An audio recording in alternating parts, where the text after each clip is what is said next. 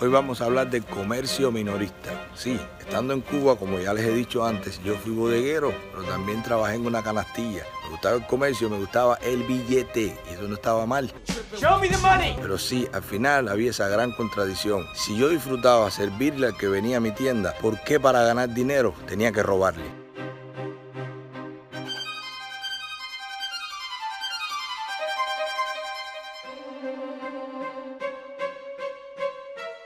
Este video es patrocinado por Manuel Milanés. Cabero, no sean tacaños y denle like, suscríbanse y denle a la campanita.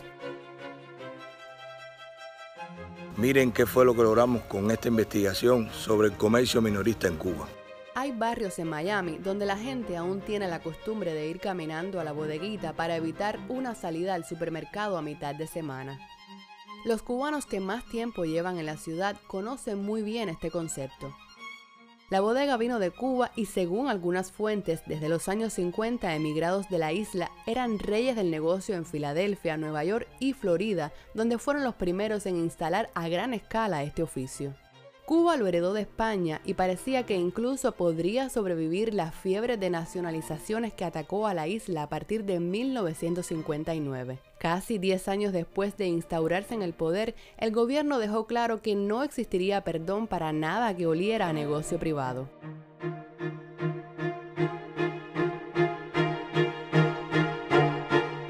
Una nueva medida se cocinaba.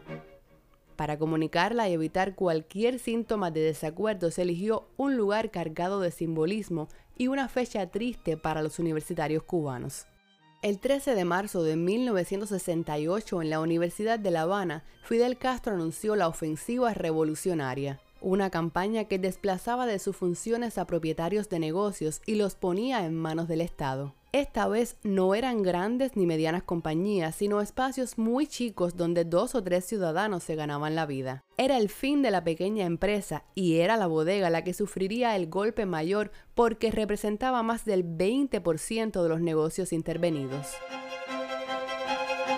Desde el siglo XIX, este tipo de comercio era una imagen común en campos y ciudades de Cuba. El negocio se convirtió para muchos en el símbolo de la emigración gallega porque no pocos hijos de Galicia hicieron de este su modo de vida en la isla. Y es cierto que durante las primeras décadas del siglo XX muchos llegan de la península queriendo evitar las labores agrícolas y se empeñan en conseguir un puesto vendiendo víveres. En las zonas rurales el bodeguero cumplía la función de un banco, dando crédito al guajiro y cobrándole luego del cierre de sus cosechas con intereses bien estrictos.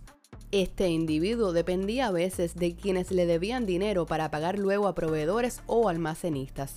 Quizás por eso fijaba cargos mensuales de hasta un 2% al campesino e incluso podía llegar a exigir los bueyes como garantía de pago. En ciudades como La Habana, algunos estudios describen a este personaje como alguien que conoce muy bien la vida financiera de todos los que viven en su jurisdicción. El bodeguero lleva una lista exquisita donde anota lo que sus clientes tienen fiado para pasar factura después. Testimonios de aquellos años dicen que a veces aparecía en la libreta más de lo que en realidad se había comprado. La manera en la que usualmente se ascendía en la bodega manejada por españoles era progresiva. Había que comenzar desde abajo y esperar pacientemente para convertirse un día en propietario. Si se tenía mucha suerte era posible ocupar el puesto principal cuando el dueño se retiraba si sus socios en España no se oponían. Los chinos también se dieron a conocer en el negocio de la bodega cubana. A partir de los años 20 su presencia fue creciendo y llegaron a desplazar a muchos gallegos en el comercio de víveres porque sus métodos de comercio fueron más sólidos. El rostro urbano de Cuba comenzaba a cambiar con la llegada de centros comerciales como Sears, Tencent, Eclo y Minimax, quienes veían la sociedad cubana lista para asumir los estilos de vida que aquí se promovían, llegaron a pensar que la bodega podría desaparecer. Pero nada más lejos de la verdad. Este espacio tenía el encanto del negocio local. Aquí la gente se reunía a tomar un vaso de cerveza después del trabajo y era posible escuchar la música cubana de moda porque las vitrolas no paraban. Financieramente significaba un alivio para la familia más pobre por sus opciones de pago y era también la esperanza de quienes soñaban con poner algún día un negocio en el que la inversión no fuera tan costosa. La expropiación de la bodega a su dueño terminó con una tradición porque la mayoría de estos locales, que incluso hoy conservan el mobiliario de la época, fueron perdiendo el brillo que le dieron sus auténticos propietarios. La libreta del bodeguero se transformó en el documento oficial para racionar la comida. La ofensiva revolucionaria de 1968 acabó con un espacio público genuino de la cultura popular y sembró la nostalgia del gallego y la bodega en Cuba. Ahí lo tienen, llegó ese líder que enamoraba a las masas, prometió que le quitaría todo a los que tenían mucho, a los que explotaban a los más pobres. Nacionalizadas todas las empresas de, las, de la compañía eléctrica,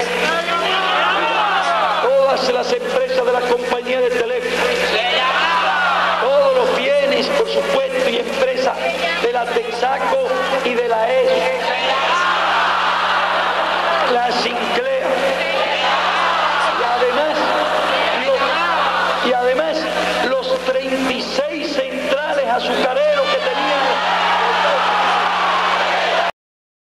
Lo triste es que en este discurso es posible que estuvieran esos bodegueros gritando se llamaban, sin saber que poco tiempo después también le iban a quitar sus bodegas. Y terminó quitando hasta las manos de los bodegueros, porque nacionalizó hasta la más pequeña bodega del barrio. ¿Y cuál es el resultado? De tener un comercio en cada esquina, unos más grandes, unos más pequeños, unos más caros, unos más surtidos, unos menos surtidos. Ahora no hay nada. Le quitaste el negocio a los bodegueros, ahora sufre con los coleros. No tienes con qué abastecer las bodegas, entonces abres tiendas en CUC. Se vacían las tiendas en CUC, entonces abres tiendas en MLC. Ya se están vaciando las tiendas en MLC. Ahora, ¿qué vas a hacer? No inventes más. El malo no es el embargo. El malo no es el imperialismo. El malo es ese comunismo que lo único que llena son tus cuentas bancarias. Y ahora aquí mi conclusión. El cliente se siente mal con el bodeguero porque siente que le roba, no le da la calidad, que no le da el servicio, que no le da la cantidad. El bodeguero se siente mal con el cliente porque lo chivatea, porque le forma lío en la cola, porque le dice que está sucia la bodega, porque lo denuncia con la policía, porque lo denuncia con el delegado. Pero los dos están mal. El enemigo de los dos es el Estado cubano, que eliminó toda forma de propiedad privada. Para eso, para ponernos a fajar, porque así nos quiere, fajándolo entre nosotros, sin saber quién es el verdadero ladrón. Los ladrones son ellos, quitaron hasta el más mínimo comercio y ahora no saben cómo abastecer. Nos tienes pasando hambre, pero eso también lo vas a pagar.